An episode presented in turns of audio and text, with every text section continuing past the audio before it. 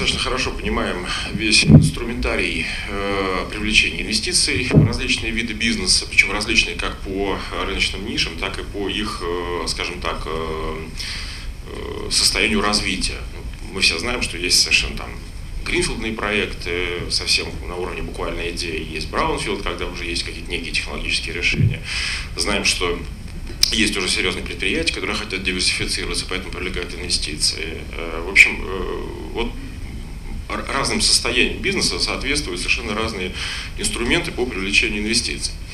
И вот здесь я просто хочу сразу обратить ваше внимание на один такой очень тонкий момент. Смотрите, вот есть определенное как бы, ну, концептуальное противоречие в, между тем, что какая задача ставится, скажем так, государством, да, на сегодняшний момент, а мы эту задачу знаем, да, то есть нам нужно импортозамещение, нам нужно инновации, нам нужны технологии, модернизация промышленности и так далее, с одной стороны. И, э, так сказать, с другой стороны, э, так сказать, вот, вот тот самый инструментарий, который э, в России существует, он работает, э, его можно использовать. Но вот между этими инструментами и поставленной задачей есть определенные противоречия. Почему? Потому что, ну вот если совсем, давайте так грубо скажем, да, ну, собственно говоря, если вы хотите привлечь инвестиции, там, где вы эти деньги можете взять, да? Вы можете, например, пойти в фонд прямых инвестиций и сказать: ребята, вот мы тут задумали построить замечательный там мусороперерабатывающий завод, такой-то потенциал, рынок, маркетинг, исследование, все показывает, что классно, инвестируйте в наше предприятие, построим завод. Ну, могу вам абсолютно ответственно заявить, что там девяносто девять и пять десятых процента фондов, которые есть в Российской Федерации, частных, зарубежных, отечественных, неважно, смешанных там, и так далее. Они вам скажут: вы знаете, мы, к сожалению, ничего не можем в вас инвестировать, потому что пока у вас, грубо говоря, идея.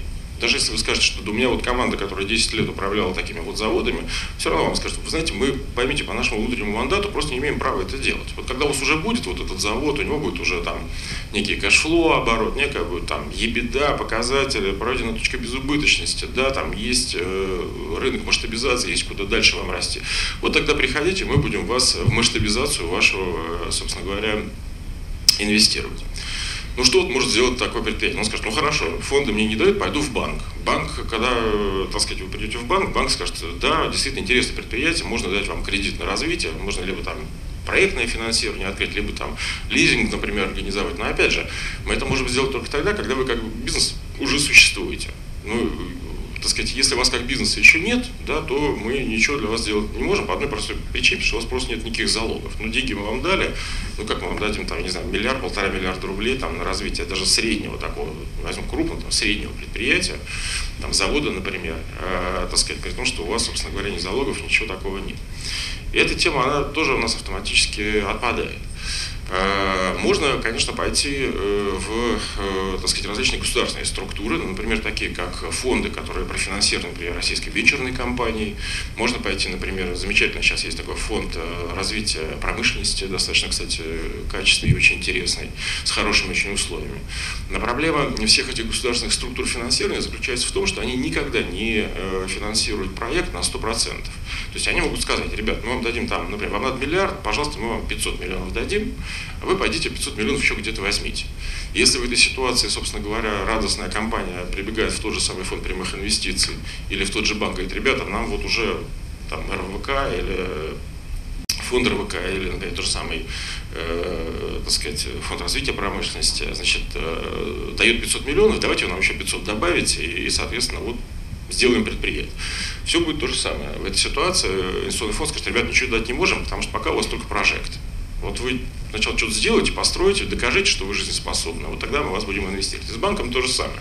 Потому что на самом деле, а под что мы будем давать? Под те пятьсот миллионов, которые выдало государство? Какие там залоги? Непонятно. Поэтому эта тема, она тоже отваливается таким образом. А вот, а, понимаете, получается парадоксальная ситуация. С одной стороны, государство говорит: ребята, нам нужно срочно модернизироваться, строить ультрасовременные предприятия. Кстати, действительно, я хочу сказать, сегодня есть э, та же Европа, она может, ну, в каком-то смысле, например, говорить о том, что там вот она будет против нас санкции, но они с удовольствием нам продают любые заводы. Мы вот работаем с целым рядом, например, лизинговых банков очень качественных, которые, например, представляете, базовым условием выкупа в лизинг оборудования при инвестициях в проект, да, это, например, продукция, которая продается из Европы. То есть, например, если я хочу купить завод в Беларуси, вот подавляющее количество наших банков по лизингу, они скажут нет. А вот, например, если я скажу, что завод будет покупаться в Италии или в Германии, или в Англии, или во Франции, то да, конечно, welcome, нет, нет проблем. Мы тут же сделаем, причем под очень хороших условиях, так сказать, реализуемые кредиты и так далее. Вот, значит, соответственно, эта проблема, она таким образом не решается. То есть там то же самое Ф Р П, реально, Фонд развития промышленности, ну там, наверное, там из двадцати реально хороших заявочных проектов может профинансировать только один. Только один из двадцати где-то найдет недостающие там пятьсот миллионов или миллиард рублей от других каких-то инвесторов, которые это дело профинансируют. И поэтому мы, понимаете, мы имеем на выходе следующую ситуацию. Вроде как создаются хорошие условия, вот, например, та же самая свободные экономические зоны, да, сама по себе тема-то очень правильно и интересна.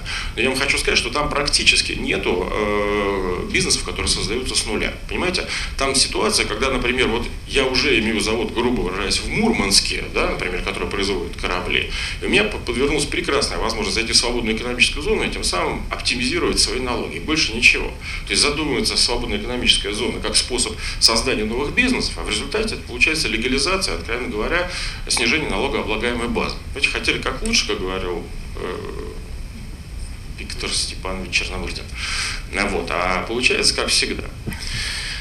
Это все вот с одной стороны, да, значит, это все равно вопрос, а где же тогда взять деньги? Я вам хочу сказать, есть в Российской Федерации, так сказать, два прекрасных совершенно инструмента, но которые вот как прекрасно созданы, так прекрасно и убиваются на сегодняшний момент. Например, один из них – это паевые инвестиционные фонды, например, закрытые паевые инвестиционные фонды. Собственно говоря, этот инструмент, на мой взгляд, один из лучших просто инструментов, который позволяет решать одну очень важную задачу. Ну, например, если я как предприятие хочу привлечь пятьсот миллионов, и я скажу, господа, давайте там по пятьсот тысяч рублей, например, скинемся, ну вот тысячу человек скинется, вот, пожалуйста, пятьсот миллионов у нас там собралось, да, таким образом, и все вместе профинансируем, то, соответственно, я не могу это сделать в рамках, например, общества ограниченной ответственности, потому что по закону акционеров в обществе ограниченной ответственности может быть не больше, по-моему, пятидесяти человек, если я не ошибаюсь. Но вот, например, если я регистрирую закрытый паевый инвестиционный фонд и начинаю продавать паи, например, по пятьсот тысяч рублей, по миллиону рублей за пай, вот это совершенно другая история, понимаете? То есть, в принципе, я могу по-хорошему вот, в нашей стране зарегистрировать закрытый паевый инвестиционный фонд и сказать, ребят, я продаю тысячу паев по пятьсот тысяч рублей. Если вы, да, а сам ЗАПИФ, например, владеет в этом бизнесе, вот в рамках этого там завода или фабрики, например, сорок или пятьдесят, там шестьдесят, не знаю сколько процентами доли этого предприятия. Это хорошая, качественная инвестиция. Давайте покупайте паи, мы собираем эти деньги, вкладываем в это предприятие, тем более, что, например, уже этому предприятию те же самые там Ф Р П пятьсот миллионов дает, а мы дособираем пятьсот. И вы становитесь фактически через ЗАПИФ владельцем вот этого предприятия. Очень качественный инструмент, можно с ним работать. Но есть нюанс. Нюанс заключается в том, что, оказывается, в нашей стране, значит, вот инвестиции через ЗАПИФы в производственные предприятия могут делать только так называемые квалифицированные инвесторы. Вот такое есть определение. Понимаете, квалифицированный. А что такое квалифицированный инвестор? Это человек, который должен, так сказать, отвечать большому количеству, некоторому количеству критериев, которому подавляющее количество из нас с вами, у кого есть свободные деньги, мы им не отвечаем. Либо образование надо иметь, либо три года отработать в инвестиционной компании, либо, собственно говоря, как минимум до этого уже провести не меньше там четырёх-пяти инвестиционных сделок или иметь на счету в обороте по инвестициям не меньше шести миллионов рублей. Ну, понимаете, да, вот уровень требований такой, что он просто девяносто девять процентов людей, которые, может, и хотели бы купить такой пай и стать совладельцем вот этого ультрасовременного там завода мусоперерабатывающего, например, да, они просто их отсекают. Люди, может, и хотят, понимаете, они могут. Собственно говоря, что, на мой взгляд, является, конечно, абсурдным. Зачем это требование? То есть я понимаю, нам объяснено так, что, ребят, мы же о вас заботимся, вы же ни черта, извините за выражение, не понимаете в инвестициях. Собственно говоря, вот мы государство вам и не даем тогда инвестировать, а если бы мы вам давали инвестировать, значит, тогда бы вы бы, как глупенькие, там, по миллион, миллионами рублей вкладывали, а предприятия бы разорялись, и вы бы нам потом еще и претензии предъявляли. То есть вот такая, как бы, получается, забота о нас. Но тогда у меня вопрос правительству нашей, нашей страны. Ребята, вы как-то определитесь, либо вы хотите людей как бы там в кокон засовывать, засунуть и не пускать их никуда, да? Либо вы будьте любезны, значит, все-таки дайте людям осознанно принимать решения. Имеют вообще они право купить кусок компании, там, вкладывая не, извините, десятки или сотни миллионов рублей, а буквально уровень пятисот тысяч там, или миллиона рублей и так далее. Я понимаю, что времени у нас мало, поэтому давайте вот теперь вот, собственно говоря, о чем я хотел сказать. Я хотел весь доклад, я, собственно говоря, к чему вел. Вел я вот к чему. Дело в том, что вот одно есть, один, одна часть это некие эмоции, а другая часть это все-таки статистика. Вот я вам хочу сказать, что статистика нам говорит вот о чем. Значит, по данным Центрального банка Российской Федерации на сегодняшний момент на вкладах а коммерческих банков и государственных и частных Российской Федерации, граждане Российской Федерации, значит, хранят где-то порядка двадцати трёх миллиардов, прощения, триллионов рублей, значит, в рублях, и где-то еще порядка шести-семи триллионов рублей в валюте. И это только то, что мы знаем, что лежит в банках. Понимаете, сколько денег лежит, извините, в ячейках и, значит, сколько лежит там под матрасом, это одному Господу Богу известно. Я думаю, что можно смело умножать на два. То есть у нас, понимаете, ситуация какая? В стране э, мертвым грузом. Вот, кстати, первый докладчик, который самый был, да, он, сам, он с этого начал. Он сказал, что сегодня банковская система бизнес не развивает. Он абсолютно прав. Но как она может развивать, понимаете, когда ставка по коммерческому кредиту составляет минимум там шестнадцать, восемнадцать, двадцать процентов годовых. Такой ставкой бизнес можно только удавить за три-пять лет. Понимаете? Развивать бизнес при таких ставках, процентах кредита просто невозможно. Кстати, именно поэтому у Российского фонда развития промышленности у них ставка пять процентов годовых, что, в общем, вот это вызывает уважение. Как бы, да? Чувствуете, пять процентов и там восемнадцать-двадцать процентов. Так вот, я, я хочу сказать, что у нас огромная масса денег, она лежит в банках на самом деле, она никак не используется, она только девальвируется, потому что у нас инфляция десять-двенадцать процентов, извините, а ставки по, по вкладам в банках шесть-восемь процентов в рублях. У нас реально все наши деньги, которые лежат в банках, они все на самом деле умирают медленно. Да? Вот. А вопрос. Если в две тысячи втором году, когда был серьезный банковский кризис, правительство приняло мудрое решение о том, что давайте введем систему страхования банковских вкладов и тем самым реанимируем всю банковскую систему. То есть людям, гражданам страны сказали: ребята, значит, смотрите, если вы положили деньги в банк, и банк, не дай бог, разорился, мы вам там, условно говоря, там, ну, в свое время это было семьсот тысяч рублей, сейчас это один миллион четыреста тысяч рублей. Мы вам как государство компенсируем это. Поэтому не бойтесь вкладывать деньги в банки. И те, кто имел там условно там, семь миллионов рублей, на руках, они просто в десять разных банков клали по семьсот тысяч и понимали, что какой бы банк там, и что дальше банк с моими деньгами будет делать, что все равно, откровенно говоря, понимаете, потому что мне в крайнем случае компенсируют. Вопрос, почему нельзя принять закон точно такой же о страховании э, частных инвестиций в приоритетный список э, предприятий Российской Федерации? Ну, давайте просто смоделируем. Вот у нас же есть эр вэ ка, который тщательно отбирает проекты, у нас есть Сколково, который тщательно отбирает проекты, у нас есть свободные экономические зоны, которые тщательно отбирают проекты.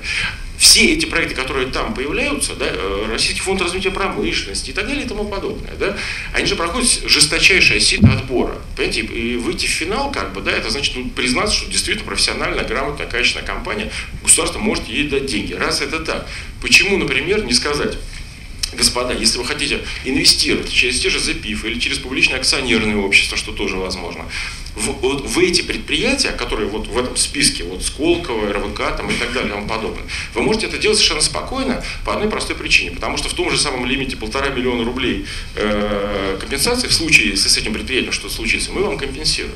Вот простое решение на самом деле. И мы понимаем последствия этого решения. Если такой закон будет принят, еще раз говорю, он будет распространяться не на всякие мошеннические там, какие-то предприятия, никому неизвестные, непонятные, а на те предприятия, еще раз говорю, прошли через вот это сито отбора проектов, да? Вот, то поверьте, нет никаких сомнений, что люди тут же, ну не все деньги, но часть денег вытащат из банков и тут же перевложат в покупку ценных бумаг этих самых предприятий. тридцать триллионов только легальных рублей лежит в банковской системе. Представим себе, что э, так сказать, мы хотя бы сможем благодаря такому закону хотя бы один процент из тридцати. Представляете, это триста миллиардов. Знаете, что такое триста миллиардов? Я вам скажу. триста миллиардов это где-то порядка, ну, минимум ста пятидесяти среднего уровня серьезных промышленных предприятий. сто пятьдесят. Понимаете, вы можете решить задачу по импортозамещению, прошу прощения, в течение года-двух приняв этот закон, и всего лишь, условно говоря, перелив из системы э, так сказать, банковской в систему инвестиционную, вот часть этих денег добровольно. Это хорошее решение. Его нужно просто, так сказать, принять, попробовать на, на том же региональном уровне, я считаю. Да? Вот взять ту же самую, вот, вот тут что человек прекрасно делал доклад из Астрахани, да, что у него хорошие показатели. Но давайте дадим ему возможность вот в рамках его свободной экономической зоны десять предприятий, вот таким образом, частично профинансированных государством, а частично э, профессиональными частными инвесторами, да, вот прогнать через эту программу и посмотрим, что из этого получится. Если все получится хорошо, почему потом не масштабировать этот опыт? На мой взгляд, это обязательно нужно сделать.